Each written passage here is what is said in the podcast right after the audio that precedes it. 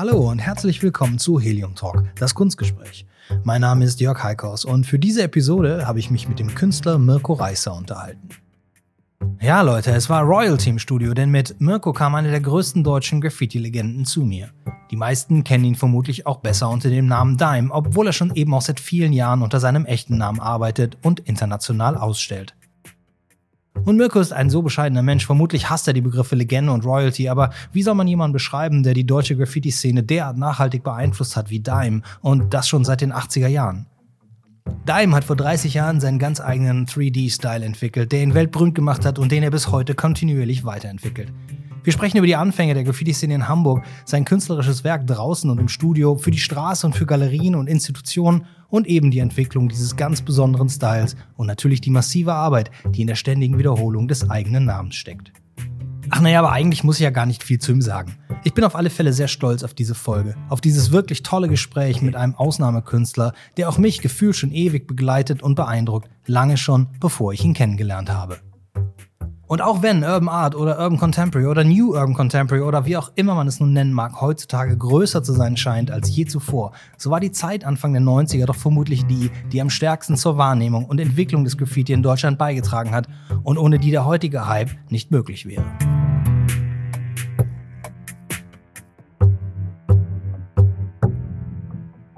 So, und nun wie immer zum Ende des Intros meine Bitte. Wenn euch dieser Podcast gefällt oder es etwas auszusetzen gibt, freue ich mich immer sehr über Feedback. Als Mail an hello at heliumtalk.com oder als Kommentar oder Nachricht bei at heliumcowboy auf Instagram. Genau. Das Helium Cowboy Profil auf Instagram ist der wichtigste Social Media Kanal von mir. Wer die letzte englische Folge mit Morten Anderson gehört hat, der weiß ja schon, dass ich meine Social Media Aktivitäten mehr und mehr auf diesen einen Instagram Account konzentrieren will, weil mich dieses ständige Posten auf den zahlreichen Profilen bei Helium Talk und Alex Diamond und Helium Cowboy und auf Twitter und Instagram und Facebook einfach zu viel Zeit kostet und mich abhält von den Dingen, die mir wirklich wichtig sind. Aber keine Sorge, beim Helium Cowboy auf Instagram findet ihr natürlich auch alles, was mich bewegt. Die Künstler und die Ausstellung der Galerie, alles zum Helium Talk Podcast, meinem Traktor und dem Landleben, Neues aus dem Studio und meine eigene Arbeit als Alex Diamond. Auch wenn das Alex Diamond Profil auf Instagram als Künstlerportfolio bestehen bleiben wird, klar. So, noch was? Ja, tut bitte, was der Michael Hein sagt. Und vergesst die Scheißbewertung auf iTunes nicht. Denn die, die sind wirklich wichtig. Aber jetzt erstmal viel Spaß beim Anhören meiner Unterhaltung mit Mirko Reißer.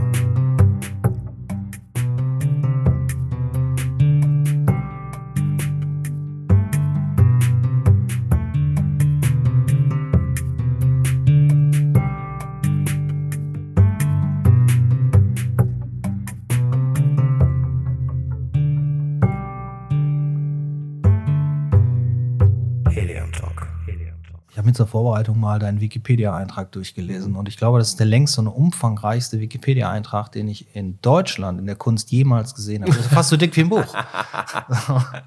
Nicht schlecht. Aber reicht ja auch schon eine Weile zurück, ne? Also, ich glaube auch, ja. Mhm. Also, mhm. ähm, 30 Jahre gibt es dein, dein, wie nennt man das, deine Kunst als? Seit 30 Jahren sprühe ich. Seit 30 Jahren sprühst du, das ist einfacher. Das stimmt. Besser formuliert auch. Ja.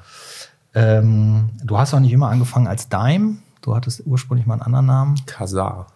Wie bist du darauf gekommen? Da warst du ja noch jung, ne? Ja, es ist ein, es ist ein französischer Comiczeichner. Ah, das ist schön. Und das ist natürlich dann auch ziemlich albern, wenn man sich dann nach jemandem anderen benennt. Okay, aber wie alt warst du? Ähm, naja, ich habe mit 17 Jahren angefangen ja. zu sprühen. Ähm, und ähm, dann habe ich mich tatsächlich erstmal so genannt und habe dann aber relativ schnell festgestellt, dass das natürlich nicht geht, dass man sich nach jemand anderem benennt. Und vor allen Dingen ähm, habe ich ganz schnell gemerkt, dass mir die Buchstaben überhaupt nicht liegen. C, A, Z, A ist halt auch echt schwierig. Ja. Und so ist ja dann Daim auch entstanden. Viele fragen mich ja immer, äh, ne, hat das was mit dem Schokoriegel zu tun? Äh, natürlich nicht, weil den kannte ich damals gar nicht, nee. weiß gar nicht, ob es den schon gab. Und ähm, es sind halt einfach meine Lieblingsbuchstaben.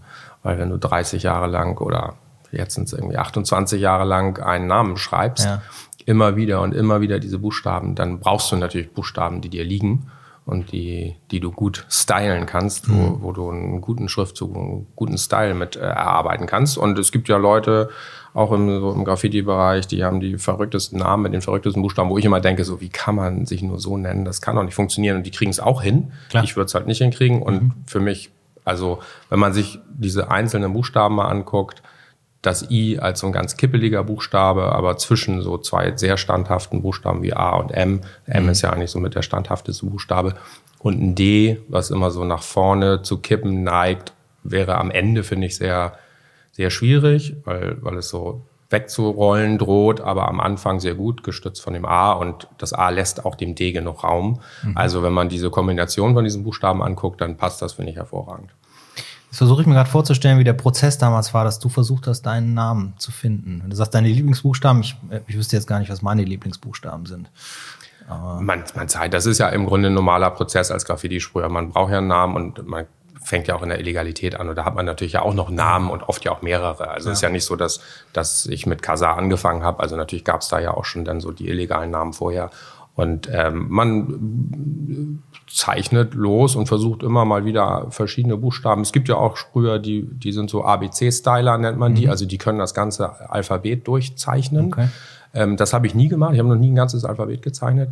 Ähm, das, äh, ich habe mich da tatsächlich immer so sehr auf auf einen Namen, auf meinen Namen konzentriert und auf meine Buchstaben, weil ähm, ich dann ja auch spätestens nach so vielen Jahren die Bilder ganz klar als Selbstporträts ja sehe. Mhm. Also mein Schriftzug ist im Grunde ein Selbstporträt und ähm, und dadurch geht es mir nicht darum, irgendwas, irgendwas zu schreiben. Geht mir nicht darum, im Grunde zu schreiben, sondern eigentlich ein, ein Bild zu malen, was aus Buchstaben besteht. Und das spiegelt mich.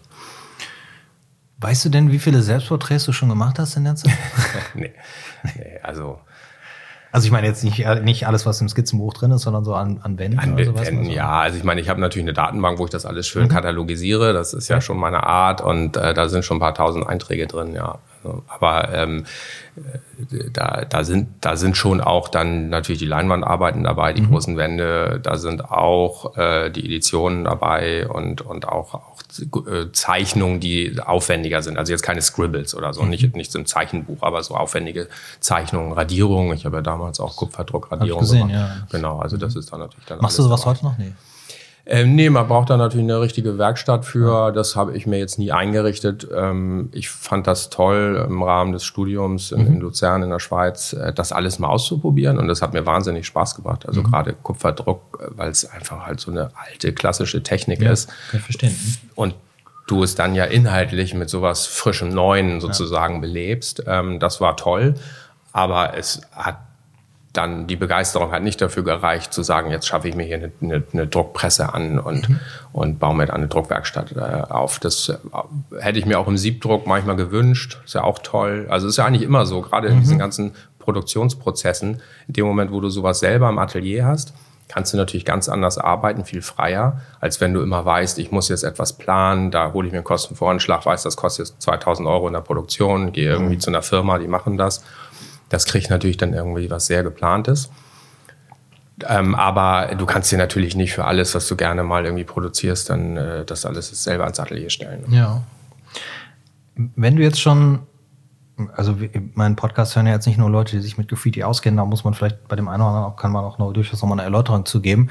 Äh, es gibt ja unterschiedliche Stilrichtungen auch im Graffiti. Du hast jetzt zu den Leuten, die halt ihren Namen schreiben, also du Style Writer. Style Writer.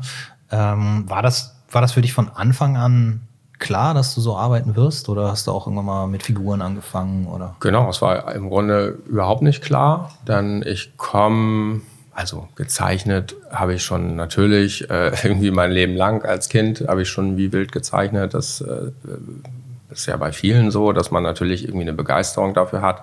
Und ich habe früher sehr viel fotorealistisch eigentlich gezeichnet. Bleistift, mhm. schwarz-weiß, viel abgezeichnet. Ja, so das Fotorealistische. Also äh, Dali zum Beispiel fand ich großartig, so als, mhm. als, als Jugendlicher oder ja. als, als, als Kind. Und, ähm, und dann habe ich aber tatsächlich jahrelang eigentlich nichts mehr gemacht. Also ich glaube, ich habe, meine Eltern haben das mal erzählt, mit äh, elf oder so aufgehört mhm. zu zeichnen. Jahrelang nichts gemacht und wollte Paläontologe werden, Fossilienkundler. Auch nicht schlecht. Das war für mich völlig klar. äh, die wissenschaftliche Laufbahn. Und ähm, dann äh, habe ich 86 äh, Run DMC Raising Hell das erste Mal gehört. Beim Nachbarn, der hatte irgendwie die Scheibe gekauft und der, der fand sie ziemlich blöd und hat sie mir sogar noch in die Hand äh, gedrückt und gesagt, die habe ich mir gerade gekauft, finde ich total bescheuert. Mhm. Hör doch mal rein. Und ich war total geflasht. Und dann hat es noch ein paar Jahre bis 89 äh, gebraucht, bis ich die Sprühdose in die Hand genommen habe. Aber da kam sozusagen das alles wieder plötzlich zurück. Also mhm. jahrelang eigentlich nichts mehr gemacht.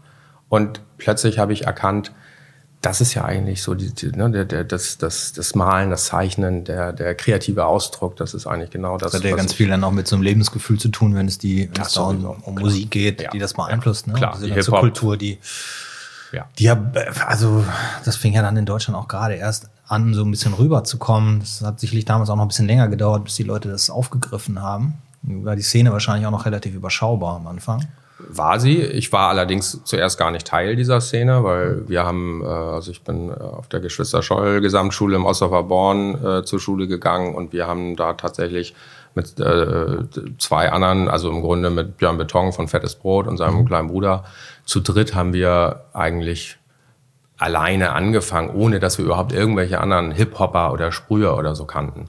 Und ähm, das hat tatsächlich erst eine Zeit gebraucht, äh, da auch, auch den Kontakt zur Hamburger Szene zu erlangen. Ähm, ich weiß noch genau, wie ich damals, weil ich natürlich jahrelang dann Hip-Hop-Platten gesammelt habe, immer zu WOM äh, unten im Keller vom Alsterhaus mhm. am Jungfernstieg gefahren bin und der Jungfernstieg Corner unten am, am Alster Dampferanleger war ja so der Treffpunkt der jungen, nicht nur Hip-Hop-Szene, Skate-Szene, alle Jugendlichen damals hingen da sozusagen an okay. dem Corner ab. Und ich erinnere noch gut, wie ich dann immer zu Bomben gelaufen bin und gesehen habe, so, da, da geht was ab, da ist richtig was los. Aber es war einfach noch für mich zu früh, sich dazu zu gesellen mhm. und zu sagen, so, hey, ich möchte hier Teil dieser Szene sein, wenn man davon überhaupt sprechen kann, weil ich bin der Meinung, die Szenen haben sich da eigentlich erst gebildet. Mhm. So, und das ist natürlich spannend gewesen, aber ähm, mein oder unser Werdegang war da eben so ein bisschen erstmal so am Stadtrand, Ostdorfer Born ist ja auch so ein bisschen abgelegen, kleine Insel. Und da haben wir erstmal so für uns äh, geübt und losgelegt und wie gesagt, aber 89 Sprühdose in die Hand genommen und dann eigentlich auch nie wieder aus der, aus der Hand gelegt.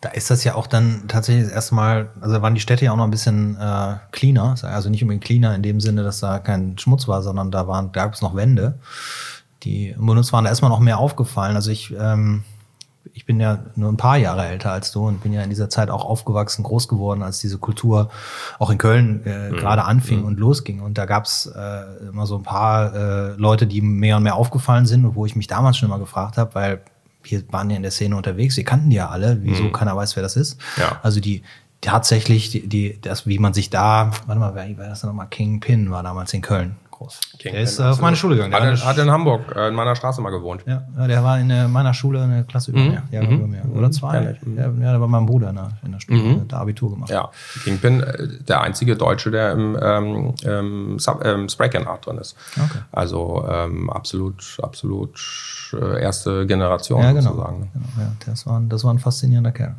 Mhm. Und und da, wie gesagt, da hat sich das alles erst so ein bisschen rausgebildet. Ähm, da war das aber wahrscheinlich auch noch ein bisschen schwieriger, an Materialien zu kommen. Äh, da konnte man nicht irgendwie Mail-Order ins Internet gehen und sich alle möglichen Farben aussuchen. Warum hast du angefangen, auch mit Autolack oder?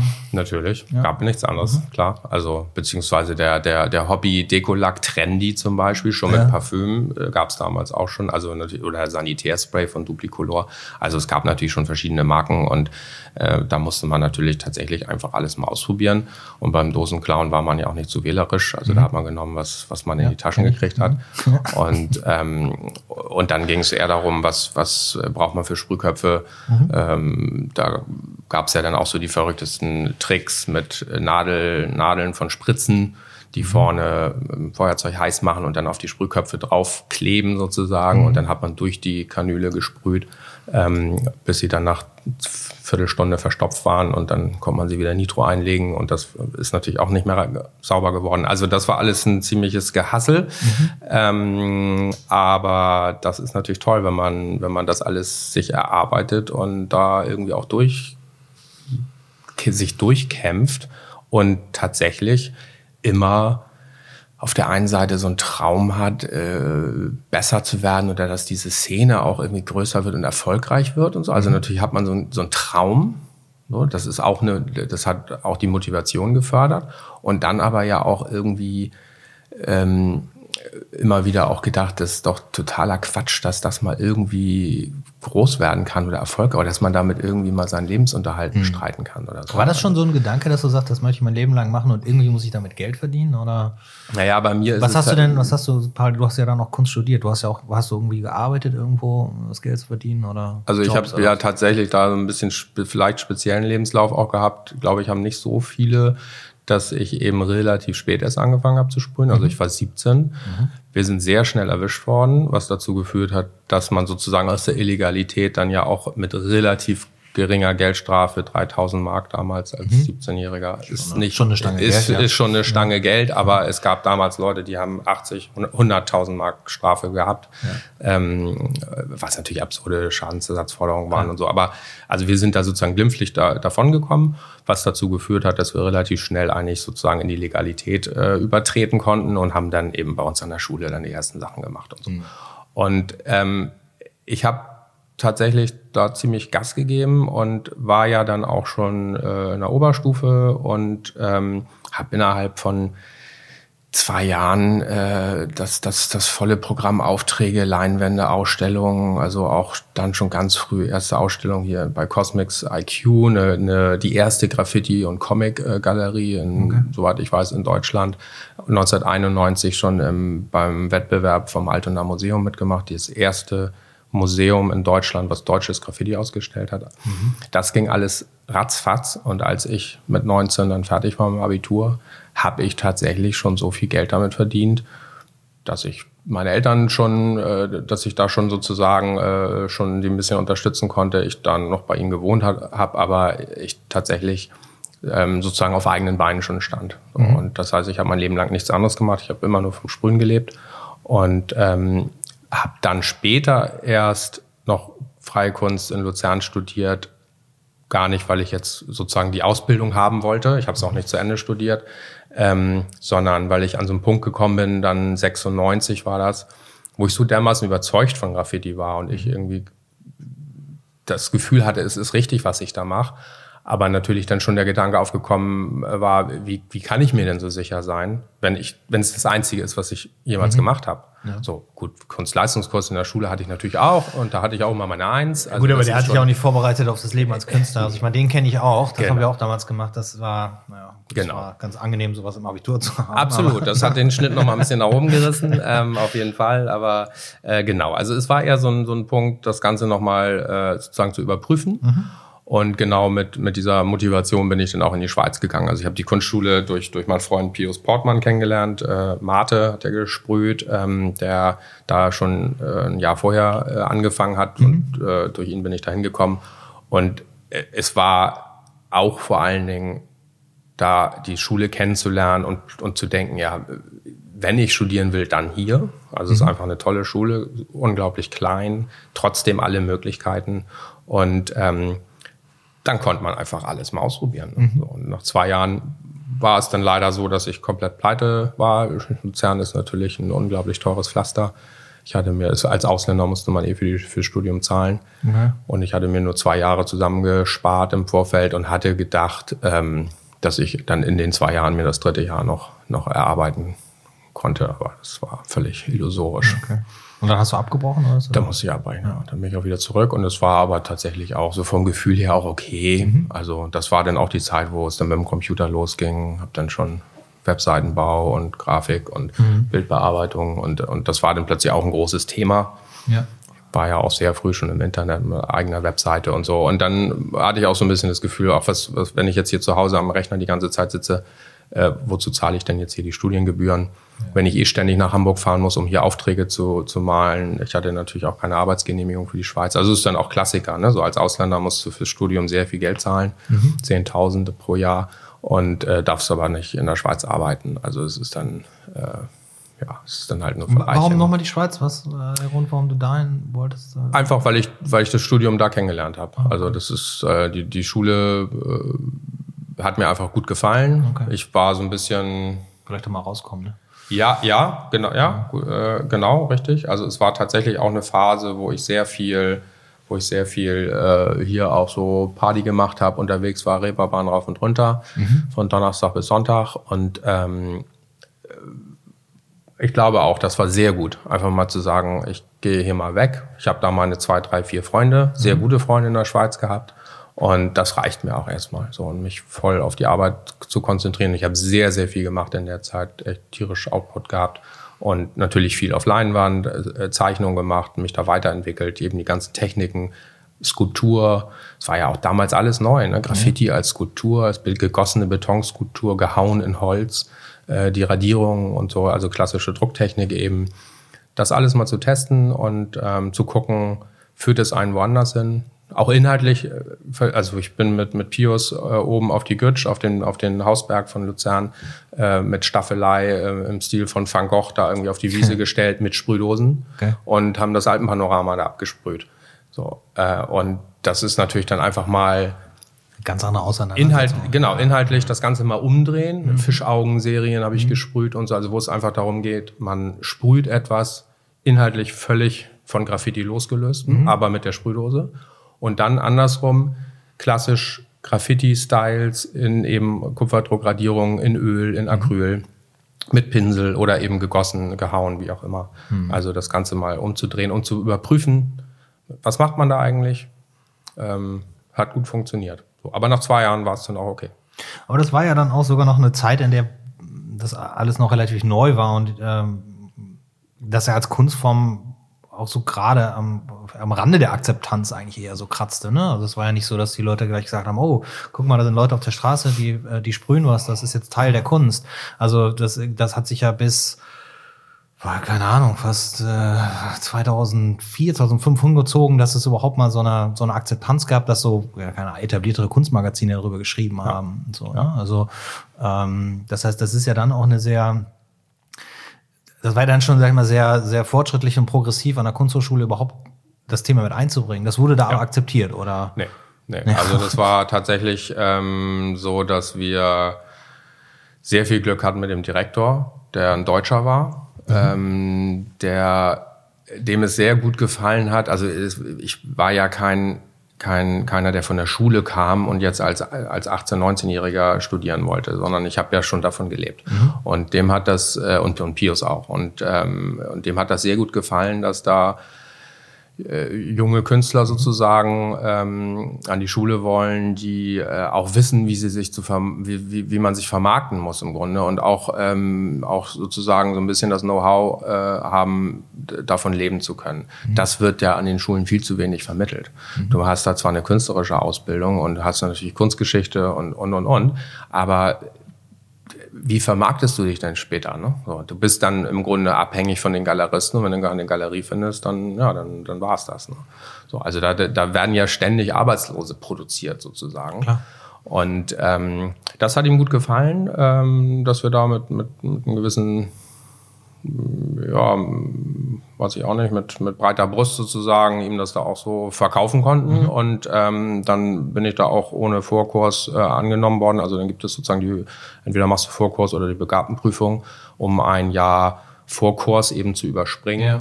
Ähm, das hat alles hervorragend geklappt. Aber die Professoren selber dann später, die waren sehr skeptisch. Die, äh, die, die, die anderen ähm, Kommilitonen waren vor allen Dingen auch sehr skeptisch. Das fand ich eigentlich, das, die waren am skeptischsten. Das fand ich ganz interessant. Also ähm, da gab es schon starke Auseinandersetzungen auch. Ähm, und das hat mir gut gefallen, weil das mhm. eigentlich das erste Mal war, dass man auch so ein bisschen Rede und Antwort äh, stehen musste für seine Arbeit dann auf der einen Seite, wenn du als Graffiti-Künstler groß wirst und draußen im öffentlichen Raum viel arbeitest, auch viel legal arbeitest, bist du es ja gewohnt, direkt den Kontakt mit ja. dem Publikum zu haben. Und das ja im Positiven wie im Negativen. Du wirst ja angepöbelt und ange, äh, beschimpft, ne? so ja. Schmiererei, was ist das denn hier für eine Scheiße? Du äh, erlebst aber auch die tollsten Sachen, dass die Leute natürlich äh, das super toll finden, dass du Aufträge vielleicht dadurch kriegst oder auch mal eine Oma, die vorbeikommt und dir 10 Mark in die Hand drückt und sagt, hier, hier damit du irgendwie hier dir Vater deine Sprühdosen leisten kannst. Ne? Ja, also wirklich die verrücktesten Sachen. Oder die hupenden Autos, wo man immer nicht weiß, finde ich das jetzt gut oder finde ich das schlecht. Ne? Ja. So, ähm, also das ist schon, das ist schon toll. Das habe ich immer gemocht auf der Straße. Ähm, aber du kommst ja nicht wirklich in eine Diskussion rein mit den Leuten. Also das ist, äh, weil dafür dann vielleicht auch das Interesse zu wenig da ist oder ist natürlich auch so der, der normale Mensch auf der Straße ja ist, der sozusagen dir Feedback gibt, aber ja kein kunstinteressiertes Publikum, so in Anführungsstrichen. Du musst ja auch fertig werden mit der Arbeit, du kannst ja nicht ganz Tag quatschen. Ja, das, sowieso, das, das, sowieso und ich bin eben auch äh, jemand, der immer eine Gasmaske getragen hat und in dem ja. Moment, wo du eine Maske aufhast, ja bringen die Leute vielleicht mal einen Spruch, gehen dann aber weiter. Also es, es entstehen tatsächlich wenig ähm, Gespräche, was ich tatsächlich aber auch gut finde, weil, weil ich dann auch gerne sehr konzentriert bei der Arbeit mhm. bin. So, aber in dem Moment, wo du, klar, im Studium hast du ganz andere Diskussionen mhm. wieder und Auseinandersetzungen mit den Professoren, mit den, mit den anderen Studenten. Das hat mir gut gefallen, um eben auch da tatsächlich so ein, ja, so eine, so eine, auch so ein Gefühl dafür zu kriegen, das ist aber richtig, was ich hier mache. Ähm, und dann später den, den Schritt, ich meine, den hatte ich teilweise ja auch, auch in der Zeit und auch vorher ja schon in, in dann in die Kunstinstitution, ins Museum, in die Galerie, wie auch immer. Da hast du natürlich dann auch wieder ein ganz anderes Publikum, wo ja Leute hinkommen, die ja dann gezielt Kunst sehen wollen und, und ja gar keine, also da wird ja gar nicht diskutiert, ist das jetzt hier Kunst oder nicht? Sondern natürlich mhm. ist das Kunst, weil es ist ja an einem Kunstort ausgestellt. Also das ist ja auch ganz interessant. Auf ja. der Straße geht es ja eher darum, ne? ist das jetzt hier Kunst oder Schmiererei oder Werbung genau. oder Deko? Vandalismus. Vandalismus, klar. Mhm. In dem Moment, wo du in der Galerie das Gleiche äh, theoretisch präsentierst, so äh, geht es ja nicht mehr darum, sondern dann nur noch irgendwie inhaltlich oder, mhm. oder, oder ästhetisch gesehen. Also das ist natürlich ganz spannend und für mich war das dann ja auch der, der logische Schritt, die Eroberung des Stadtraums als erstes mhm. und dann der zweite Schritt Eroberung der Innenräume, die aber trotzdem öffentliche Räume für mich sind. Also eher sozusagen die Museen und, mhm. und vielleicht Kunstvereine. Galerie mhm. ist für mich kein öffentlicher Raum. Finde ich auch schwierig. Aber weil? Aber naja, weil natürlich eine Galerie in erster Linie ja ein Verkaufsort mhm. ist. Ähm, und kein öffentlicher Ort in dem Sinne, wie es jetzt ein Museum eigentlich ja, okay. ist. Ähm, Gut, gibt natürlich auch Privatmuseen und so, aber ähm, das war dann so für mich das Spannende, diese Orte dann auch so als, als nächstes sozusagen zu entdecken und zu erobern. Hm. War das schwierig, da reinzukommen? Wie ist das bei dir entstanden? Naja, es, ist, es lief ja im Grunde schon immer so Step für Step auch parallel und wie gesagt, ich habe äh, 90 meine erste Galerieausstellung, 89 angefangen zu sprühen, 90 meine erste mhm. Galerieausstellung gehabt. Also das ist natürlich alles extrem schnell und, und, und früh gewesen und habe dann ja auch eine Menge gemacht. Aber es ist eben auch, wie gesagt, Galerie ist, ist speziell und schwierig. Ähm, und es war, es ist natürlich ein, ein, eher kleiner Ort. Es ist ein, klein, es ist ein Ort, der finanziell funktionieren muss. Mhm. Und dann haben wir, ähm, oder andersrum, als ich dann in der Schweiz studiert habe, habe ich ja das erste Mal überhaupt indoor sprühen können ich habe ja vorher kein Atelier gehabt. Also ich okay. habe meine Leinwände alle auf der Straße immer ja. gesprüht. Ne? Ich bin mhm. irgendwo an die, an die, Schule gefahren, irgendwo an die Hall of Fame, an eine legale Wandfläche, mhm. habe da meine Leinwände ausgepackt, Leinwände gesprüht. Wenn es angefangen hat zu regnen, musste alles wieder einpacken und mhm. wieder nach Hause fahren.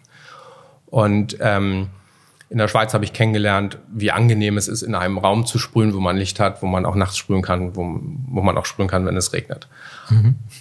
Als ich dann 98 wieder zurück nach Hamburg kam, war für mich klar, ich brauche ein Atelier. So, das ist in die Richtung, in die ich mich entwickeln will, äh, ist einfach ein, ein, Atelier wichtig. Und habe dann ja Gott sei Dank auch Mitstreiter äh, gefunden, also Heiko Zahlmann und, ja. und Gerrit Peters. Ähm, waren auch genau an dem Punkt und haben im Grunde auch äh, ein Atelier gesucht. Und dann haben wir zu dritt erstmal, Storehead kam dann später dazu, Christoph Hessler, haben wir dann zu viert ja Getting abgegründet mhm. und unser Atelier an der, an der Elbbrücke dann ja eröffnet, wo wir ja auch jetzt nach 20 Jahren immer noch sind.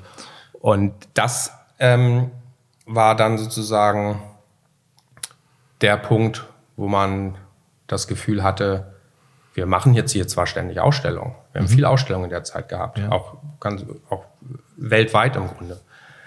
Aber ähm, die Ausstellungen sind nicht eigentlich in dem Sinne, wie man Graffiti präsentieren sollte und wie, wie wir eigentlich uns ausstellen wollen würden. Und daher kam dann im Grunde das starke Bedürfnis, selber Ausstellungen zu organisieren. Das heißt, die Galerien sind damals, um nochmal ganz reinzugehen, die sind damals gekommen und haben gesagt, ich finde deine Bilder toll, mach mir mal zwei Meter mal 1,50 Meter und viele Mittelformate, weil die gar nicht gut verkaufen oder Weil ich meine, das ist ja immer, das ist ja immer, das, das ist ja immer das ganz große Problem bei diesem ganzen Thema Graffiti und was draußen stattfindet. Nicht alles funktioniert drin und wie funktioniert es genau. drin, das, ja. äh, das musste man ja auch erstmal rausfinden. Aber es gibt natürlich bis heute auch immer noch Ausstellungen ähm, oder wenn du die Auktionskataloge durchguckst, so Graffiti-Auktionskataloge, wo einfach das Gleiche, was auf der Straße stattgefunden hat, auf eine Leinwand packt und das funktioniert nicht immer. Absolut nicht. so. Nee, nee, ähm, und also und mit, mit Getting Up habt ihr damals aber auch schon so gemeinsam so ein, interessanterweise habt, habt ihr vor 20 Jahren auch schon äh, äh, eure Klarnamen verwandt? Nee, ne? Oder habt ihr da auch schon weil jetzt hast du. Äh hm, wir doch, wir haben tatsächlich, ähm, das fing da langsam an mhm. und das hat tatsächlich auch dann was mit Urban Discipline zu tun. Das war ja eben mhm. unsere Ausstellungsreihe, die wir damals ähm, organisiert haben und die im Grunde ja ähm, die ersten von Graffiti-Sprühern organisierten Ausstellungen in einer Größe, in einem Rahmen waren, wo man gesagt hat, das, so wollen wir uns eigentlich gerne präsentieren. So, heute ist das natürlich nichts Besonderes mehr, die Riesenhalle, wo irgendwie die Künstler auch alle vor Ort sind und auf Wand arbeiten und, mhm. und äh, aber trotzdem eben kein, kein, keine Jam, kein Happening, kein irgendwie, wir malen hier einfach nur mal alles bunt, sondern zeigen auch, Flachware, mhm. die auch kaufbar ist. Ja, erfordert eine andere Form der Konzentration auch, ne? Ja. Und der, ja, der Information der, auch für die ja, Leute. Und der, ne? auch der Energie, also weil man die Künstler auch eben alle vor Ort hatte. Ich meine, wir mhm. haben eben auch Banksy hier gehabt. Ne? Weiß, so, und das war auch selbstverständlich, dass er eben natürlich hierher kommt. Also mhm. wir haben ganz, ganz wenige. Ähm, Aus Chemios waren auch hier, ne? Ja, Dabei. jedes Jahr immer wieder. Ne? Mhm. Also wir haben ja auch äh, davor schon, wir hatten ja auch schon im Phonodrom eine Ausstellung, äh, wir hatten auf, auf Rügen schon eine große Ausstellung. Ähm, also das war noch 99, also wir haben hier sozusagen äh, als wir 98 haben wir uns ja am Ende 98 erst gegründet, also ab 99 ging das hier voll los mhm. und es wurde immer größer und äh, auch, auch mit Katalogen und eben auch die Vermittlung, äh, Inhalte, also wirklich auch zeigen. Habt ihr euch da um alles gekümmert? Ja, ja, ja. Wir haben, wir haben das alles als Getting Up ähm, organisiert ums, und komplett uns darum gekümmert, aber mhm. wir waren ja mit Urban Discipline eingebunden in äh, die Maximum Hip-Hop-Tage. Okay. Und Maximum Hip-Hop-Tage waren ja war ein riesen Hip-Hop-Festival, was von äh, Ale ähm, von, von Bubak Records ähm, und von ähm, Jackie Hildisch äh, von Mutter ist die Beste Booking okay. und von Carsten Janke mhm. zu dritt auf die Beine gestellt worden ist. Und äh, Ale Bubak, äh, also Ale Dumski von, von Bubak äh, kenne ich natürlich von früher schon sehr gut. Der hat Radical ja ähm, äh, unter Vertrag gehabt mit dem äh, einen Rapper von Radical, habe ich jahrelang gespult, das ist Hash. Mhm. Und ähm, die Beginner hat er äh, auf okay. seinem Label gehabt und im Grunde groß gemacht. Also Ale ist ja, ist ja sozusagen das Urgestein des deutschen Hip-Hops und, und einer der wichtigsten Vertreter. Und ähm, da gab es eben noch die Bezüge und, ähm, und wir sind dann angesprochen worden zu sagen, hey, wir wollen hier ein Festival auf die Beine mhm. stellen, was eben nicht nur ein Konzert ist, weil damals war das ja genau dieser Punkt. Eigentlich sind die Konzerte oder die Jams sind mhm. so groß geworden, dass es eigentlich nur noch Rap-Konzerte waren. Die, die, die, die, die Hip-Hop-Bands wurden immer erfolgreicher. Graffiti und Breaken spielt im Grunde kaum noch eine Rolle, wurde so an den Rand gedrängt. Mhm. Und da wurde, war eigentlich die Idee, mal wieder ein richtig, eine richtig große Jam zu machen, mhm. aber wo jede Sparte auch so groß präsentiert wird, wie sie es verdient hat. ITF DJ Championship, äh, riesen Breakdance ähm, Show. Es war jetzt, glaube ich, nicht Battle of the Year. Das war ein eigenes äh, Festival, aber es war eben auch, äh, der, die Sparte wurde äh, richtig groß gezeigt. Ähm, dann hast du natürlich die Konzerte gehabt, die ja dann im Millantor-Stadion waren. Also mhm. du hast ja das St. Pauli-Stadion voll gehabt. Mhm. Und, ähm, und wir durften dann mit einem entsprechenden Budget äh, eine Graffiti-Ausstellung organisieren, die es in der Größenordnung so natürlich auch mit dem Budget natürlich Klar. noch nie gegeben hat. Ne? Mhm. Und das ist jedes Jahr größer geworden. Aber 2001 war der World Trade Center Angriff. So, mhm. ähm, und dann ging ja die ganze Konjunktur runter. Ne? Das war, das haben wir dann 2002 ähm, also hätten wir nicht noch im, sozusagen paar Monate, paar Monate nach World Trade Center, nach dem World Trade Center ähm, nicht schon die Spons äh, Sponsorengelder äh, zusammen ja. gehabt, dann hätten wir das nicht mehr finanziert gekriegt. Also es war wirklich so so ein Ding von ein paar Monaten. Und dann haben wir 2002 gerade noch finanziert gekriegt und dann ging es eigentlich alles bergab und 2003 äh, hätten wir nicht mehr auf die Beine. Okay, das heißt, ihr habt das wie oft gemacht? Dreimal. Dreimal. Dreimal. Genau. So. Aber das war, also das kennen ja äh, kenne ich auch, ähm, die Veranstaltung, aber ich kenne tatsächlich mehr äh, Urban Discipline als das ganze Hip-Hop-Festival drumherum, interessanterweise. Ist es das, was entweder hängen bleibt oder was damals vielleicht mir auch mehr es aufgefallen ist, weil ich genau, da eine höhere vielleicht mehr dein Thema. Aber es hat auch mit den Katalogen, glaube ich, was zu tun. Ja, also, stimmt. weil am Ende ist, ich bin ein großer Print-Fan und ähm, Print bleibt. Ne? Mhm. So, das ist einfach das, was in, später in, in den Regalen stehen bleibt. Und mhm.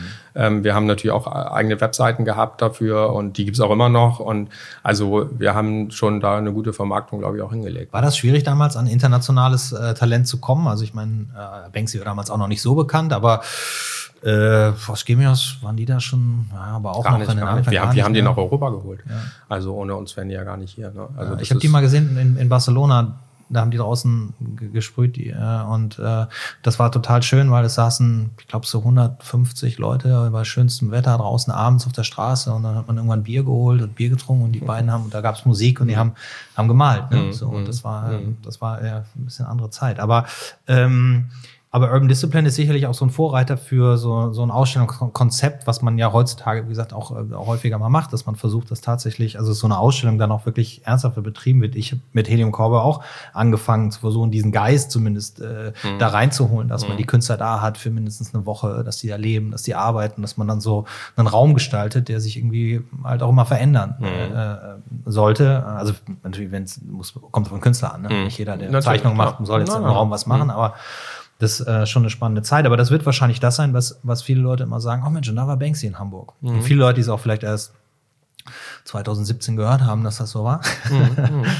ähm, Habt ihr, habt, hat er, hast, hast du was von, von ihm damals aufgehoben? Er hat ja auch, glaube ich, seine Unterkunft hier mal bezahlt mit einer, mit einer Pizzabild oder sowas, äh, was dann ja auch irgendwie. Ja, das, kann nicht, das kann nicht sein, so eine Unterkunft haben wir ja bezahlt. Nee, nicht bezahlt, aber als Dankeschön oder sowas dagelassen, irgendwie sowas. Das gibt so, es gibt so ein paar, so ein paar Legenden. Ähm, äh, wahrscheinlich hat, hat Rick das alles, ne?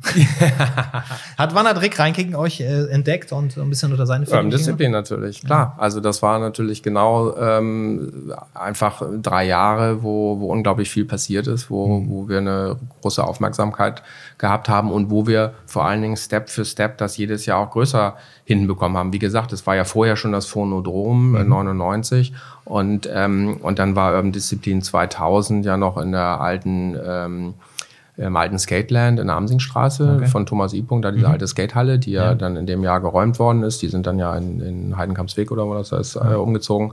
Und ähm, das, das war, war ja noch zentral, das, ne? Hm? War das nicht auch mal zentral hier, Stephansplatz? Genau, genau. Und das war, das war ja dann schon 2000 auch eine große Location, aber es war natürlich noch so die alte leerstehende Halle. So und dann hatten wir 2001 am Stephans, äh, Stephanplatz die die alte Postsortierhalle, mhm, ähm, die ja dann schon eine, eine Event-Location war mhm. sozusagen. Ähm, also das war dann ja schon sozusagen auch nochmal der nächste Step. Und dann hatten wir ja 2002 die äh, alte Astra-Halle auf St. Pauli ähm, mit ja, 8000 Quadratmetern oder so, ja, die, wo wir was abtrennen mussten, weil die Halle zu groß ja. war. Also das hätten wir, das hätten wir gar nicht äh, mit dem Budget dann füllen mhm. können. Aber das ist, man hat, man hat im Grunde gesehen, es wird immer größer, es wird immer professioneller. Es kommen noch mehr Künstler. Am Ende haben wir ja 35 Künstler oder so mhm. gehabt. Und, äh, und die sind vielleicht auch noch hochkarätiger, beziehungsweise die, die Leute, die einfach auch tolle Sachen gemacht haben, auch immer, immer wieder, äh, äh, haben wir natürlich auch gerne jedes Jahr gezeigt. Wie gesagt, die Brasilianer sind dann äh, am Ende ja jedes Jahr hier gewesen mhm. und dann ja auch mit Vice und Herbert und Nina und das war ja auch toll, die alle hier zu haben. Mhm. Und ähm, dann war es aber auch tatsächlich für uns so ein bisschen, oder ich will da jetzt mal so überwiegend auch von, von mir sprechen, äh, also wenn du so ein großes Format organisierst und in den Jahren haben wir auch noch tausend andere Sachen gemacht. Das ist ja, ja nicht so, dass wir nur Urban Discipline gemacht haben, aber du bist das ganze Jahr damit beschäftigt. Also du hast vielleicht zwei Monate im Jahr, wo du nicht Nachbearbeitung hast mhm. oder Vorbereitung fürs ja. nächste Jahr. Und wir haben ja auch nicht einfach nur von den Maximum Hip-Hop-Tagen ein Riesenbudget gekriegt und so, hier macht mal, sondern wir haben natürlich auch versucht, das Budget noch weiter zu erhöhen, mhm. um noch mehr äh, zur Verfügung zu haben, um es noch größer zu machen. Also wir haben da schon sehr viel reingesteckt. Und äh, interessant waren dann die Zeitungsartikel, haben ja auch den, die PR natürlich selber gemacht, ähm, die Eventagentur Getting Up. Mhm. So stand, hat man dann plötzlich gelesen. Und da hat man dann schon auch irgendwie so für sich gedacht, Eventagentur, äh, nee, ich bin doch Künstler. Also ja. Ich mache doch hier, ich organisiere doch hier diese Ausstellung für meine Freunde und für mich, ja. weil ähm, wir das Gefühl haben, es gibt noch nicht die richtig genau. guten Ausstellungen auf einem Niveau, wie wir uns eigentlich gerne präsentieren wollen. Und eigentlich bin ich ja selber Künstler. Ja. So, ich will das auch hier alles gar nicht organisieren. Erstens, die Situation kenne ich gut. Ja. A, verdient ja, man damit gar kein Geld. Ja. so. Aber B, ähm, mhm. kann man sich ja auch vor allen Dingen auf seine eigene künstlerische mhm. Leistung gar nicht konzentrieren. Und das war tatsächlich ja bei, je, bei jeder Urban Disziplin so, dass dass ich dann oder wir als Organisatoren dann eher so das Gefühl haben, wir haben hier uns gar nicht von unserer besten Seite präsentieren können. Ja, du hast keine Zeit mehr für dich selbst. Genau. Mhm. So, und ähm, dann fühlte es sich gut an, 2002 da auch einen, Schlussstrich zu ziehen, auch weil wir es natürlich im Grunde nicht mehr hingekriegt hätten.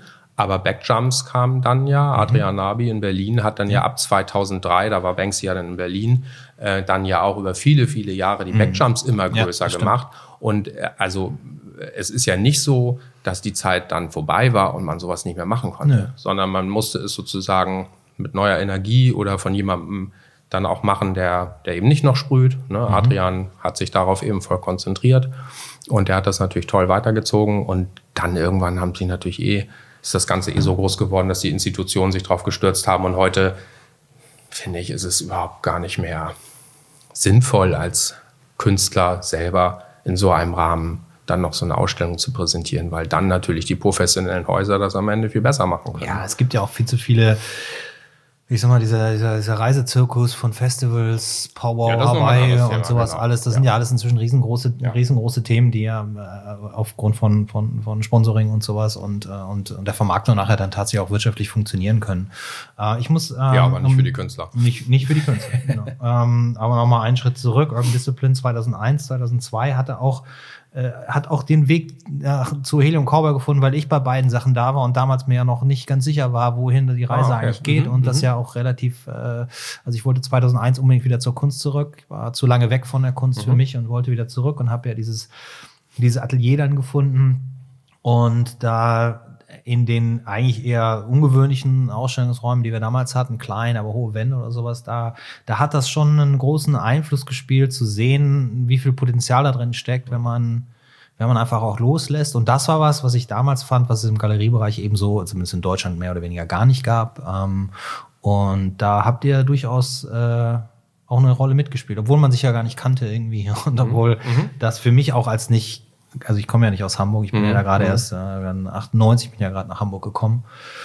Ähm, schon einen großen, schon einen großen Einfluss hat das gespielt, ne? dass es tatsächlich auch, auch so funktioniert. Ja, und, ähm, und das ist aber ja klar. Es gibt dann, da gab es Backjumps, genau, die habe ich auch kennengelernt. Aber es war dann eher schon ein bisschen interessanter, weil wenn man mit manchen Leuten von denen dann zusammen war, da hatten die, kannten die Helium Cowboy schon ein bisschen besser.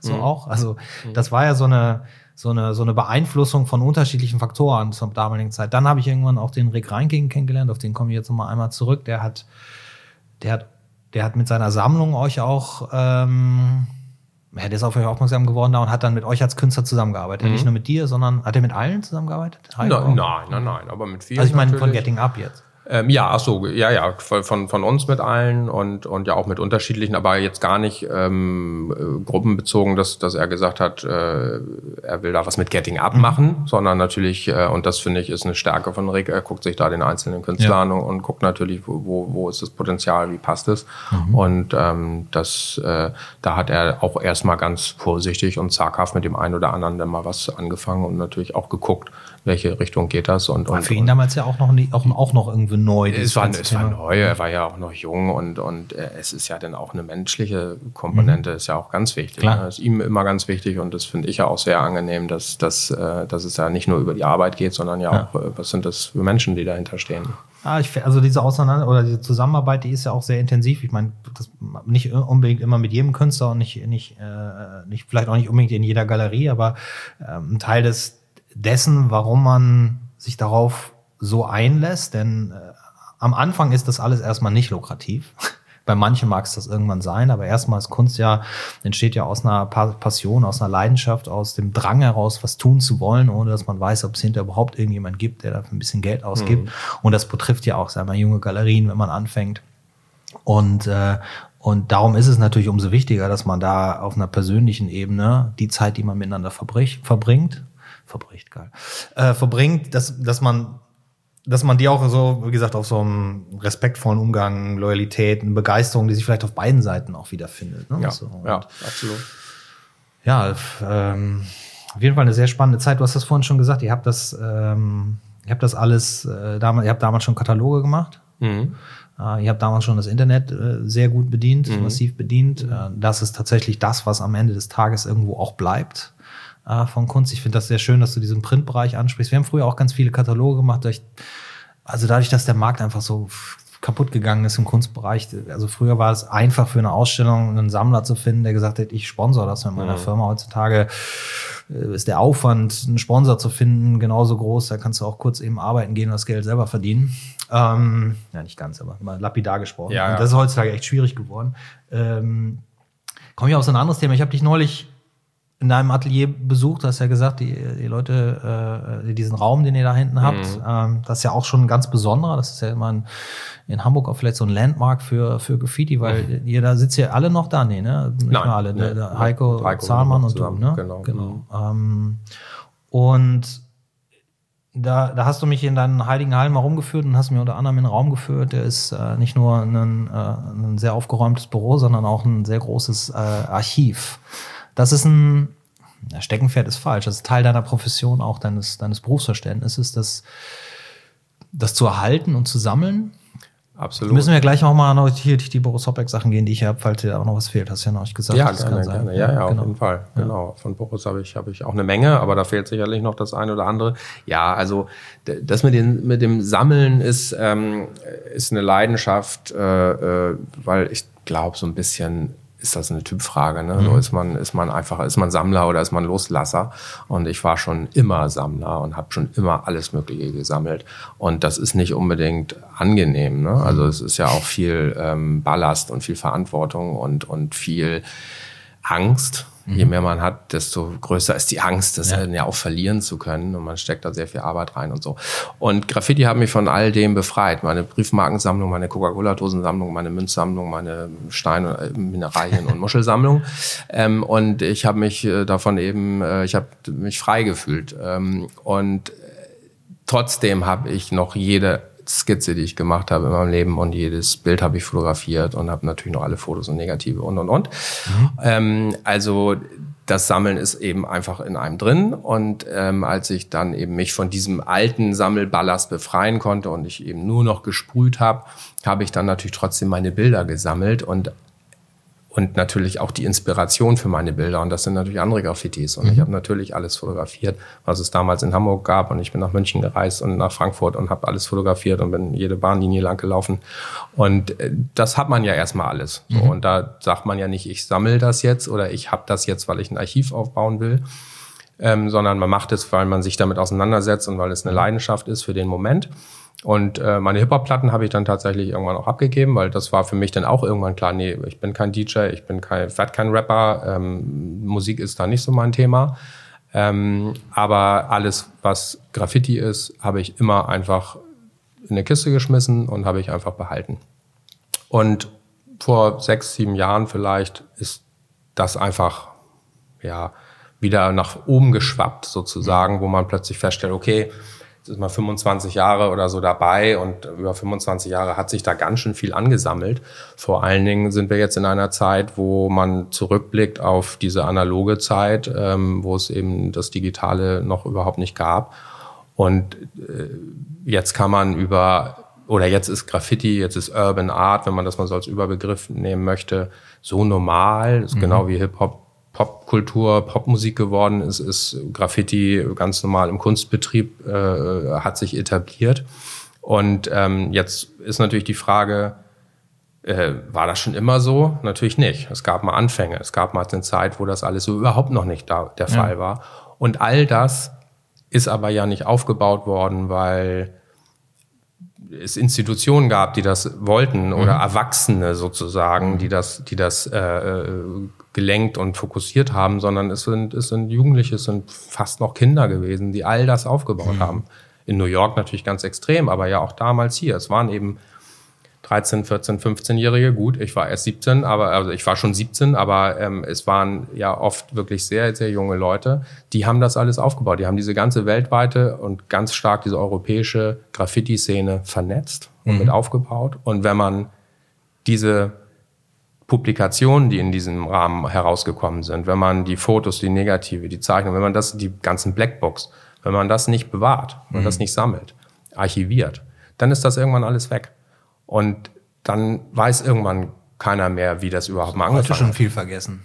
Ist heute schon viel vergessen. Ähm, Blackbox sind ganz gerne bei der Soko irgendwann äh, mal gelandet und Black wieder Box abgeholt worden. Mal für die Leute, die nicht. Äh die Zeichenbücher der Sprüher. Genau. Also wir haben ja alle unsere schwarzen Bücher, mhm. die Blackbox, äh, wo wir drin gezeichnet haben, wo man auch Fotos eingeklebt hat, wo man mhm. auch Skizzen eingeklebt hat, wo Freunde reingezeichnet haben. Wenn die Polizei haben. die Finger ranbekommen hat, haben die die behalten, oder? Äh, die haben sie natürlich so einkassiert. Bei den, bei den Hausdurchsuchungen mhm. ist natürlich ja immer alles erstmal mitgenommen mhm. worden. Also von Sprühdosen über, äh, über äh, mhm. Fotos, Negative, alles ist mitgenommen worden. Später natürlich auch die Computer, gab es damals ja dann noch nicht. Und ähm, Natürlich konnte man das alles wieder ähm, kriegen. Mhm. Ist auch so ein Faktor, den sich viele Leute heutzutage gar nicht vorstellen können, dass auf einmal die Polizei bei dir steht und dein ganzes Atelier ausräumt oder deine Wohnung zu Hause. Ja, bei deinen Atelier, Eltern, ne? Atelier, genau, Atelier hatten wir natürlich nicht. Bei den Eltern natürlich, klar, genau. die fanden das natürlich nicht so prickelnd. Ja. Ähm, aber natürlich, das ist völlig, völlig normal, das gehörte dazu und das hat im Grunde jeder äh, durchgemacht damals mhm. und zwar auch gerne zwei, drei, vier, fünf Mal. Mhm. Und ähm, da war man natürlich dann darauf vorbereitet und so. Das ist alles kein Drama, aber ähm, es ist oft eben auch eine Menge mitgenommen worden. Also auch Sachen, die ja im Grunde überhaupt gar keine Beweislast ja. Graffiti-Magazine. Ja, ja. Was ist denn das? Äh, wieso wird denn sowas dann mitgenommen? Ne? Ähm, aber äh, man konnte sowas natürlich dann auch beantragen, um das wiederzukriegen oder nach mhm. Abschluss des Prozesses hat man mhm. das, äh, hätte man das alles wiederkriegen können. Viele haben sich da nicht drum gekümmert und so ist natürlich eine Menge verschwunden. Und äh, allgemein, wie gesagt, jetzt so nach 30 Jahren ähm, ist sehr, sehr viel verschwunden. Weil jetzt ist, gibt's noch mal so einen Sprung, wo natürlich wir jetzt in so einem Alter sind mit Familie und Kindern und so, wo man dann entweder ja auch einfach loslässt von seiner Vergangenheit, mhm. wo man dann auch sagt, ja gut, das ist damals pubertärer Kram, interessiert mich jetzt gar nicht mehr, also wo, wo man da auch gar keinen Wert mehr drin sieht. Mhm. Das ist natürlich eine Motivation, das auch dann gehen zu lassen.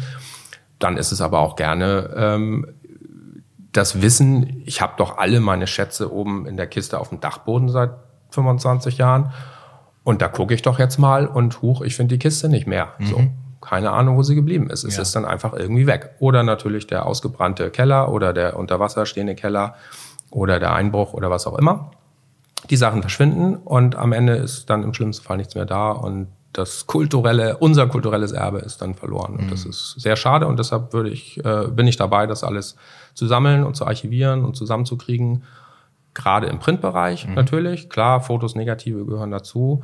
Ähm, auch Bücher, obwohl, also Bücher sind natürlich wichtig, weil es eine stärkere inhaltliche Auseinandersetzung vielleicht mit dem Thema ja. auch ist. Magazine sind ja oft dann auch nur Fotosammlungen, mhm. aber Bücher sind natürlich immer von Verlagen gemacht und von Außenstehenden, haben längst nicht so was Authentisches wie die, wie die eigenen Fanzines, wie die mhm. Graffiti-Magazine, ja. aber ähm, gehören natürlich auch dazu, ganz klar. Ja, das, ähm, das, äh, das haben wir, haben wir auch schon mal, äh, das, also ich ich bin ja ganz oft auch immer sehr überrascht, dass, dass dieses Thema so groß geworden ist. Ähm, gut, das überrascht mich vielleicht heutzutage nicht mehr so sehr, aber es, äh, alle Festivals, alles ist größer geworden. Aber ich find, bin dann eben immer wieder überrascht, wenn ich ich sag mal, in so einem Hotspot der heutigen Szene stehe und mich mit Leuten unterhalten, Pro Protagonisten, die das äh, teilweise auch schon seit ein paar Jahren machen und äh, man dann tatsächlich das Problem hat, äh, wenn es zum Beispiel um den Namen Boris Hoppeck geht, den viele Leute hier in Deutschland mehr oder weniger komplett vergessen haben, auch einer, der ganz, ganz früh angefangen hat, damals in Köln, ähm, dass, dass das äh, dass sich das so aus dem Bewusstsein löscht. Das hat aber auch natürlich ganz viel damit zu tun, dass wir heutzutage in einer Zeit der absoluten Über also visuellen Übersättigung leben und dass man ja auch gar nicht mehr weiß, wo man hingucken soll. Ne? So, ähm, ich glaube, dann ist es tatsächlich immer ein ganz guter Punkt, hinzugehen und zu sagen, wir, wir halten die Zeit mal an und drucken das mal in einem Buch. So. Ja, genau. Und ich finde auch dafür ist äh, eben so ein Archiv ganz wichtig. Also mhm. das Archiv soll ja natürlich auch geöffnet oder ist schon auch geöffnet für, ähm, für die Forschung, für die mhm. Wissenschaftler, für die Journalisten, was auch immer. Also jeder, der da gerne äh, zurückgehen, gucken möchte, um ja auch dann zu erkennen, wie hat sich das Ganze entwickkt mhm. und wer sind heute die, die wichtigen Protagonisten. Mhm. Das müssen ja nicht immer nur die Alten sein. Natürlich, nee, nee, da kommen ja also, wahnsinnig tolle, erfolgreiche, junge, neue Leute dazu. Klar. Aber wo, woher haben die ihre Inspiration, wo haben die sich bedient, mhm. wie, wie sind die beeinflusst worden. Ähm, das ist ja bei uns auch schon mit den New Yorkern, also das, ja. da fängt's ja an oder, oder mit den Amerikanern im, im Allgemeinen und auch heute blickt man plötzlich nochmal ganz anders zurück, wenn man jetzt einen Jazz aus Los Angeles sieht und das Chicano Gang Tagging, was seit 1913 oder so existiert, mhm. Äh, also das, äh, da, da blickt man jetzt ja auch nochmal ganz anders zurück, ohne jetzt immer gleich bei den Höhlenmalern äh, zu, ja. zu sein, ne? Aber ähm, das ist, finde ich, sehr spannend und da kann man natürlich auch die Entwicklung von Street Art nochmal ganz anders aufzeigen, wo man ja eigentlich eher sagt, das ist dann eher so diese neuere Strömung, die dann so ab 2000 vielleicht auch so durch jemanden wie Banksy ganz stark vorangetrieben mhm. worden ist, aber die natürlich mit Black Lyra und, und, und Mystique und so natürlich schon auch in Paris da ganz ja. früh ihren Ursprung hatte und auch in Hamburg ganz früh äh, hier schon praktiziert worden ist. Also wenn wir, Hamburg hat ja auch eine tolle Geschichte äh, da hast du natürlich das Punk-Graffiti, das, das politische Graffiti, die Witz- äh, und, und das, das Female-Graffiti und natürlich auch die, die äh, Schablonen-Graffitis. Mhm. Ja, es war schon, eine, schon, eine, schon oft eine, auch sehr also politische und aktivistisch äh, motiviert, ja. ne? Ja. So die Anfänger davon, Absolut. Gar, gar keine Frage. Ähm, wie, wie siehst du das, wenn, wir haben wir ja vorhin schon mal angesprochen, heutzutage ist ja, du hast ja äh, Urban Art gesagt. Ich weiß, als wir angefangen haben mit der Galerie, da gab es diesen Begriff noch nicht. Da hat man versucht, einen Begriff zu finden, der das alles irgendwie vereint. Das wurde dann irgendwie durchaus die Urban Art, ähm, auf die man sich dann so ein bisschen verständigt hat. Heutzutage heißt es ja schon New Contemporary meistens. Das umfasst dann nochmal einen größeren Bereich. Mhm. Ist für so einen Kunstmarkt halt auch, glaube ich, einfach wichtig, dass man da was hat, wo man das aufhängen kann, damit mhm. man eben auch die Sammler und die Interessenten und die Sponsoren dazu Klar, bekommt. Auch immer die Schublade. Ne? Ja, genau. Aber wirst du heutzutage eingeladen zu solchen Festivals, die irgendwo stattfinden, wo man dann 30 Meter Meter hohe Häuser bemalt für also Festivals. 800 mal 800 Pixel Instagram-Bilder. Festivals lehne ich fast alle äh, kategorisch ab, auch wenn ich jetzt letztes Jahr tatsächlich mal beim Kunstbi in, in Jestwert dabei war, mhm. weil das äh, von CMP und Sweat organisiert ist und einfach toll, tolle Freunde sind, toll organisiert ist und, und, und eine, eine, eine feine Outdoor-Galerie da mhm. sozusagen in der, in der Stadt ähm, über viele, viele Jahre installiert wird. Ähm, ich finde find das sehr schwierig mit diesen ganzen Festivals, ähm, auch wenn das vielleicht für die jungen Leute eine gute Möglichkeit ist, einfach mal auch zu machen und wenn ich im, im kleinen Rahmen habe ich das früher ja auch gemacht, wo mhm. ich jede Einladung angenommen ja. habe. Ich bin jahrelang jedes ja, Wochenende ja. irgendwo gewesen und das war natürlich toll. Habe die Welt äh, kostenlos bereist mhm. sozusagen auf Einladung und ähm, das möchte ich nicht missen. Und heute ist das alles nochmal natürlich ein Niveau größer und das ist mhm. ja eigentlich auch toll. Aber ähm, das führt ja für, das führt mich ja, das bringt mich ja nicht weiter. Nee. So, also da, da habe ich künstlerisch äh, habe ich da keine Entwicklung mhm. und äh, und finanziell gesehen ähm, möchte ich erstmal sehen, dass sich das lohnt. Mhm, ähm, also da muss man schon, finde ich, sehr gut gucken, wo man, wo man da selber steht und wo man hin möchte und, mhm. und, und wo, ja, wie, wie man sich da sozusagen aufstellen möchte. Ähm, also deshalb ist dieses Festival-Thema, äh, finde ich, schwierig. Ähm, aber äh, am Ende ist dann diese ganze Vielfältigkeit, die daraus mhm. entstanden ist, ja schon auch das Spannende. Und natürlich kann man das ein oder andere mal mitnehmen ähm, und, und auch für sich künstlerisch nutzen, dass man so breit gefächert arbeiten kann. Also mhm. ich, ich liebe das ja. Ich meine, wie gesagt, letztes Jahr in Dänemark 400 Quadratmeter glattester Beton. Ja. Ist einfach ein Traum, so eine Fläche mal zu bearbeiten. Und, und eine Woche später bin ich im Atelier und mache da kleine Schablonenarbeiten auf 30 mal 40 Zentimeter, auch mhm. mit der Sprühdose. Ja. Und, und finde es auch toll. Ne? So, und dann sitze ich am Computer und, und plan vielleicht die nächste Edition und ähm, ich glaube, man muss so vielfältig. Das, man muss sich das so ein bisschen für sich, also auch wenn man jetzt, äh, also als junger Künstler kann ich das so sehr gut verstehen, dass man viele Dinge noch mitmacht, ähm, die man vielleicht später nicht mehr unbedingt äh, mitmacht, weil man natürlich dadurch auch die Möglichkeit hat, sich überhaupt so ein bisschen abzuheben aus dem Ganzen, wenn er eingeladen wird auf diesen, auf den größeren Festivals, der ist der hat natürlich auch eine Chance, da ein bisschen rauszugucken in dem, in dem Ganzen und vielleicht, dass man auch irgendwie entdeckt wird. Äh, ich sehe das Ganze super ambivalent. Ich bin mir da immer noch nicht ganz sicher. Ich, manchmal ärgere ich mich. Ich, ich ich, ich, ich durchlebe so eine Zeit, gerade wo ich mich dann, wenn ich die erste Nachricht von dieser Banksy-Geschichte höre, bei Sotheby's, wo ich sage, ach wie geil, und am Tag später sage ich, was für eine Verarschung. Äh, ich fühle mich verarscht persönlich. Dann habe ich so Festivals, wo ich denke, ach Mensch, das ist ja mal eine schöne Idee, da ein Festival zu machen. Und zwei Jahre später ist das so groß und so riesengroß und überall der ganze Zirkus findet statt. Und dann trifft man mal einen der Künstler, der dabei ist und die sagen, na, ja, ist toll, wir haben viel gesoffen und es war wunderschön, ich habe eine tolle Wand bemalt, aber ich habe noch nicht mal Geld verdient dabei, hat mir auch nichts gekostet. Äh, das ist halt alles noch, das ist halt alles auch noch so ein bisschen im Umschwung. Wir leben halt heutzutage in einer Zeit, wo alles immer gleich riesig gemacht wird, obwohl es vielleicht noch gar nicht ist und man tatsächlich auch erstmal gucken muss, was steckt da eigentlich dahinter und was sind die Absichten, die dahinter stecken. Ne? Und aber ich kenne halt auch jetzt durch die letzten Jahre so ein paar Künstler, die mir so auf so ein paar Festivals aufgefallen oder bei kleineren Geschichten aufgefallen sind, die sich da inzwischen auch so etabliert haben. Und dann freut mich das auch wiederum. Weil wir als Galerien können das eigentlich kaum noch bieten. Ja. Wir können ja Künstlern heutzutage kaum noch das bieten, was wir früher gemacht haben. Wie komme ich nochmal auf Boris zurück? Mhm. Er hatte damals äh, die Iwa Pop Galerie in Barcelona, die da unglaublich aktiv war, die viele Leute auch aus aller Welt dahin geholt hat ähm, nach Barcelona. Äh, äh, dann haben wir, habe ich Boris ausgestellt 2004 das erste Mal, habe über ihn Iwa Pop kennengelernt. Dann haben wir zusammengearbeitet, dann haben wir gemeinsam Dinge gemacht. Äh, 2010 hat Iwa Pop gesagt, der Markt ist kaputt, wir hören auf so. Witzigerweise übrigens, als ich gerade bei denen unter Vertrag gekommen bin mit meiner Kunst. Also ich muss jetzt aufpassen, dass ich den, als Künstler den Ruf kriege, dass ich so das, das sinkende Schiff äh, zum Unterbringen. Aber ähm, und dann haben, haben wir Boris tatsächlich auch noch mal in New York und so ein bisschen gezeigt, aber mhm. ja, irgendwann ähm, ja, irgendwann äh, ist, bist du nicht mehr in der Lage, einen, einen, Künstler so zu unterstützen, weil, weil der Markt das einfach nicht mehr hergibt. Und dann muss es andere Formen geben. Und vielleicht ist das so ein Festival. Wir beide haben uns mal zusammen auf einem äh, Festival, nennt man das, das war eine, eine große Outdoor-Ausstellung, große Ausstellung, 2009 mhm. in Lüneburg. Genau. Mhm. Ähm, da war ich so in der Situation, dass ich zu Rick zwar gesagt habe, ich habe mit Graffiti und Street Art eigentlich nichts mhm. zu tun, aber mhm. er gerade damals meine Projekte sehr spannend fand, die ich mhm. gemacht habe, eben auch gerade um dieses Thema Anonymität, was bei mir einen anderen Hintergrund hatte mhm. und eine andere Intention. Und äh, Rick hatte damals ja auch für mich so ein Vorwort geschrieben für ein Buch, was ich zu dem Thema gemacht habe. Und äh, dann war ich da drin und dann war ich in diesem Projekt und habe dann gelesen, wer da alles dran teilnimmt. Ich gesagt, wow, das ist. Ne? Und so muss man das vielleicht auch manchmal sehen, dass man sagt, wenn die Leute dabei sind, Absolut. dann kann ich gar nichts falsch machen. Also ich kann natürlich der unterperformen und taucht nicht ja. wirklich auf. Aber die Leute, die dabei waren, du warst dabei, Brett Downey war dabei, da waren echt super Leute dabei. Ja, ja.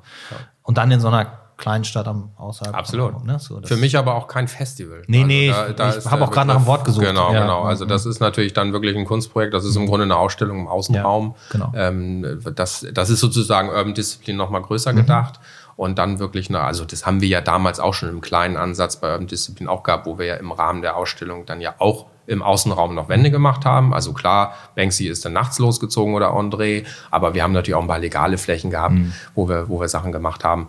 Und äh, das dann eben noch größer gedacht und zu sagen, jetzt machen wir die Ausstellung im Außenraum.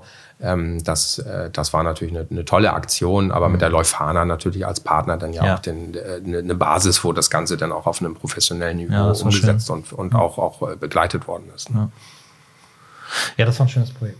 Sag mal, ähm der, der, der, der Kunstmarkt hat sich ja nun für uns alle äh, ein bisschen, bisschen geändert, aber ähm, du hast eine Galerievertretung, aber in den letzten Jahren hat sich das ja noch vermehrt bei dir mit dem institutionellen Ausstellen. Du warst auch in, in deiner Unistadt quasi in Luzern, was letztes Jahr? Genau, mhm. letztes Jahr. Kunsthalle Luzern, die Einzelausstellung. Die, die haben die sich mhm. verbeugt für dir, also im übertragenen Sinne haben gesagt, dann holen wir mal zurück. Das ist ja dann auch na, du bist dann, aber das ist auch irgendwie so ein bisschen so eine Ausnahme. Viele Leute mit dieser Sichtbarkeit wie dich aus dem, aus dem Bereich gibt es die? Aus Deutschland jetzt? Also wer kriegt schon Museumsausstellung? Wer kriegt schon den, die institutionelle Anerkennung aus dem Bereich Graffiti jetzt? Ja, da, da, da fangen wir natürlich jetzt nochmal vielleicht darüber an zu sprechen, äh, Urban Art, Street Art, äh, Graffiti. Also da gibt's natürlich so die verschiedenen Bereiche und ich finde es dann auch tatsächlich ganz interessant, dass ich eigentlich als ein immer noch klassischer Style-Writer, ja. also nicht nur Graffiti-Künstler oder Graffiti-Sprüher, sondern davon auch dann nochmal die kleine Nische mhm. oder eigentlich natürlich schon eine, die große Nische im Graffiti-Style-Writing, äh, dass ich tatsächlich damit mich so etablieren konnte. Das finde ich schon ziemlich besonders. Das hat man natürlich bei dem einen oder anderen New Yorker, äh, die das Ganze natürlich dann irgendwie auch groß gemacht haben. Aber die meisten sind davon ja äh, komplett weggegangen. Und das finde ich toll, dass sich so viele klassische Graffiti-Sprüher eigentlich davon emanzipiert haben. Also ich habe das auch selber als Emanzipationsprozess empfunden, sich von seiner Crew zu lösen, von, von dem wir malen zusammen malen ein Bild, mhm. ähm, hin zu ich mache hier alleine was und muss dafür auch gerade stehen mhm. und versuche jetzt mal rauszufinden, was will ich überhaupt und nicht lass mal zusammen ein schönes Bild malen. Ähm, also das ist ein, ein, Prozess, der viele ja vom klassischen Graffiti wegführt. Mhm. Auch ganz oft, ganz oft übers Kunststudium, wo man Bestes Beispiel finde ich immer Daniel Mann. Mhm. Ähm, wenn man seine Sachen anguckt, äh, das ist der ist erste Generation Graffiti-Sprüher ja. in Europa. Ja. 83 angefangen. Ja, so. Ganz faszinierender Und auch, äh, das sowieso, aber mhm. eben auch äh, klassischer Graffiti-Sprüher. Und mhm. trotzdem ähm, so was von weit weg, mhm. von von eigentlich Graffiti und doch, wenn man aber seinen Werdegang kennt und weiß und ihn, und ihn verfolgt hat, dann doch wieder total nah dran. Also mhm. es ist eigentlich irgendwie immer noch Graffiti, was er macht, aber es sieht ganz anders aus. Ähm, und das finde ich toll und das war für ihn wichtig und richtig und er hat sich auch jahrelang von der Szene richtig losgesagt, mhm. um dann aber auch wieder zurückzukommen, weil es dann auch wieder der richtige Schritt war. Und bei mir ist das nie passiert. Also ich bin dann doch sehr an meinen Buchstaben hängen geblieben und an meinem am, am Schreiben meines Namens, weil es so so persönlich dann eben mhm. ist, weil es eben diese Selbstporträts sind und es, es bleibt sehr persönlich, was in der Vermarktung wiederum auch schwierig ist. Also es ist nicht so, dass ähm, dass es schlau unbedingt ist, so zu agieren, ähm, aber es fühlt sich für mich einfach nur mal richtig an und ich kann da ja nur nach meinem Gefühl gehen. Ähm, und ich habe natürlich durch mein breites Repertoire an Möglichkeiten äh, ja auch immer die Möglichkeit, meine Ausstellung, äh, meinen Auftrag zu machen oder äh, auch andere Dinge umzusetzen, mhm. äh, um damit natürlich auch Geld zu verdienen. Also ich bin ja auch nicht davon abhängig, jetzt komplett nur meine freie Kunst zu verkaufen. Mhm. Aber wenn ich sie eben mache, dann muss es sich ja für mich richtig anfühlen. Und ähm, da kann ich es mir Gott sei Dank erlauben, doch immer noch ein klassischer Style-Writer zu sein. Mhm. Und ähm, das, da gibt es gar nicht so viele. Na, du hast ja auch deine komplett eigene Ästhetik entwickelt, sage ich mal. Also das ist ja, das, also, ist ja 3D. Äh, wann hast du damit angefangen, dich da zu lösen? Also von diesen klaren Outlines und Linien? Ja, genau. Das also das war ja auch schon relativ früh, oder? Genau, das war sehr früh und ich habe da natürlich eben auch ein, auch mal wieder sozusagen einen speziellen Werdegang, weil a, das habe ich ja am Anfang auch schon gesagt, ich komme sozusagen vom Fotorealismus. Mhm. Also ich habe früher eben so gezeichnet und das war das, was mich interessiert hat. Ich bin vor allen Dingen, das ist glaube ich auch ganz wichtig, nie ein großer Comic-Fan gewesen. Also ich habe ich hab tatsächlich. Ich das kommt ja bei mir ganz oft vor in den Gesprächen. Viele der Leute, mit denen ich hier spreche, waren Comic-Fans. Waren Comic-Fans, genau. genau. Das ist ja auch der Klassiker. Ja. Und äh, natürlich ist Graffiti aus also aus, von Pop Art geprägt. Natürlich ja. hat es sich entwickelt. Pop Art ist natürlich mhm. ganz stark von Werbung und Comic-Ästhetik mhm. geprägt. Und Graffiti ist aber natürlich auch direkt von Comic geprägt. Also die Amerikaner sowieso ja ganz stark. Mhm. Und natürlich äh, auch hier die, die jungen Sprüher in den 80ern waren natürlich, äh, es kam ja beides aus Amerika, gerade mhm. ganz frisch, Graffiti und auch Comic. Und, ähm, und natürlich habe ich da auch ein paar äh, Mickey Mäuse gelesen und hatte Tim und Struppi fand ich schon auch wirklich toll. Also war da eher so ein Hergé-Fan. Mhm. Aber ähm, es ist eben nicht so, dass ich die Dinger verschlungen habe und, und da, äh, es mich so richtig inspiriert hat. Und ähm, für mich war es relativ naheliegend, als ich dann die Sprühdose für mich entdeckt habe. Ähm, und da sind wir jetzt auch nochmal bei einer Frage von vorhin, ähm, figürlich zu arbeiten. Mhm. Also nicht Schriftzüge. Ich habe tatsächlich eher als Character Maler angefangen. Also das ist das, wo ich sozusagen damals so die Props gekriegt habe, wo die anderen Sprüher gesagt haben, so ey, den Einstein habe ich von dir gesehen. Ich hatte damals so äh, zwei ähm, schwarz-weiße Einstein-Porträts ähm, gesprüht oder tut er die tut er nicht Amun Goldmaske okay. oder so. Das waren dann so ja. herausragende Bilder, die dann so äh, auch noch nie gesehen waren. Und äh, da gab es äh, für viele war ich dann so der Charaktermaler. Ähm, das war für mich sozusagen naheliegend. Das, was ich vorher mit Bleistift umgesetzt ja. habe, mal jetzt äh, oder auch im, auch im Kunstleistungskurs schon mit Öl und mit, mit, mit Pinsel, das jetzt mal mit der Sprühdose auf die Wand umzusetzen. Aber eigentlich wollte ich natürlich Styles malen, weil das ist für mich Graffiti gewesen. So kam das aus Amerika und so habe ich das kennengelernt und es ging um das Schreiben deines Namens und das war ja das eigene, also irgendwas abzusprühen. Das andere war ja im Grunde war ja absprühen. Ne? Ja. So, du hast ein Porträt gehabt, das ist abgesprüht. Ja. Das ist eine technische Leistung vielleicht oder oder auch interessant für dich, die technische Umsetzung dazu zu üben, zu lernen. Aber ähm, was Eigenes ist das ja nicht. Mhm. Und ähm, eigene Figuren zu zeichnen, das war überhaupt nicht meine Stärke. Das hat, das hat mich nicht, weil dafür war ich dann eben vielleicht auch zu wenig vom Comic äh, geprägt. Ja, du, die Entwicklung deines eigenen Charakters, Characters, das ist als Comiczeichner oder auch, sag mal, als Graffiti-Künstler, der da in die Richtung gehen will, das ist hart, ne? Also das, man stellt sich das immer so leicht vor, aber gerade wenn man so viel, ich wollte früher auch Comiczeichner werden, wie viele, du musst dir mal meine Skizzenbücher von früher angucken oder was ich gemacht habe, wie oft sich diese Charaktere verändert haben, bis du irgendwann eine Leichtigkeit findest und dich davon lösen kannst. Ja. Im Prinzip mache ich das heute ja auch noch. Ich mache heute auch noch Characters auf eine gewisse Art und Weise, ja, aber es ist halt, es ist losgelöst von, von, von diesem Druck da, was Eigenes zu finden. Und genau. wie willst du denn mit 17, 18 oder mit 15, 16, 17, 18, 19, 20 irgendwas Eigenes überhaupt finden? Es sei denn, du bist dieses Megatalent. Es gibt ja gerade in Frankreich oder inzwischen in Deutschland auch Comiczeichner, die sind sehr jung. Aber das, ähm, es ist, schwierig. Ist sehr schwierig. Und, äh, und das Interessante ist, im, im, äh, im Style-Bereich kannst du ähm, relativ schnell ähm, einfach mal loslegen. Das ist ja das Schöne an Graffiti äh, und auch vor allen Dingen an, an, an Style, dass es einfach so unglaublich niedrigschwellig ist. So, du kannst einfach mal loslegen und natürlich holst du dir da ja auch erstmal Inspiration bei anderen Graffiti-Sprühen, aber die Buchstaben sind Buchstaben. Ne? Also mhm. Also so ist es, ich meine, Gesichter sind auch Gesichter. Also, aber, ja, nee, aber Buchstaben, du hast, du hast ein Gerüst, der wird dir vorgegeben, ein A hat bestimmte Balken mhm. und nur diese drei Balken in der Kombination mit so einem kleinen Loch in der Mitte ist dann ein A, alles mhm. andere funktioniert so nicht und äh, dann kannst du mal loslegen. Und dann aber im Style, also im, im, im, im, im, im Style-Writing, einen eigenen Stil, einen eigenen mhm. Style zu entwickeln, das ist dann auch nochmal richtig schwer. Aber da kommt man dann ja erst im Laufe der Jahre sozusagen drauf.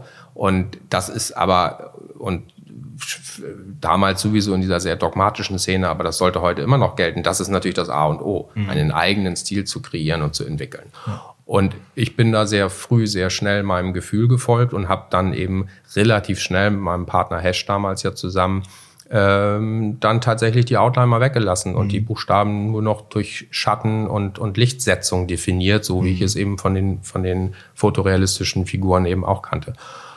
Und das war natürlich damals, wir reden hier um von 91, 92, ähm, natürlich schon was sehr Besonderes äh, in der Szene. Und das hat auch dazu geführt, dass es Leute gab, die gesagt haben, das ist jetzt kein Graffiti mehr. Ne? So schwarze Outline weglassen geht nicht. So. Ah, okay. so ist das aber aus New York rübergekommen und die Leute haben da auf den Zügen äh, die Buchstaben definiert und haben hinterher eine schwarze Outline drum gemacht. Mhm. Und wenn du jetzt mal dunkle Fill-ins, also die Buchstaben dunkel füllst und jetzt mal eine weiße Outline machst, dann ist das schon richtig was Spezielles, so dass dann schon so wow, aber die Outline weglassen geht gar nicht. Mhm. So, und ähm, das muss man erstmal aushalten, ähm, aber das zeigt einem ja, einem ja immer, dass man eigentlich auf dem richtigen Weg ist. Mhm. So, weil man löst eine Reaktion aus. Es gibt Leute, die finden es scheiße. Es gibt natürlich dann genauso Leute, die finden es super.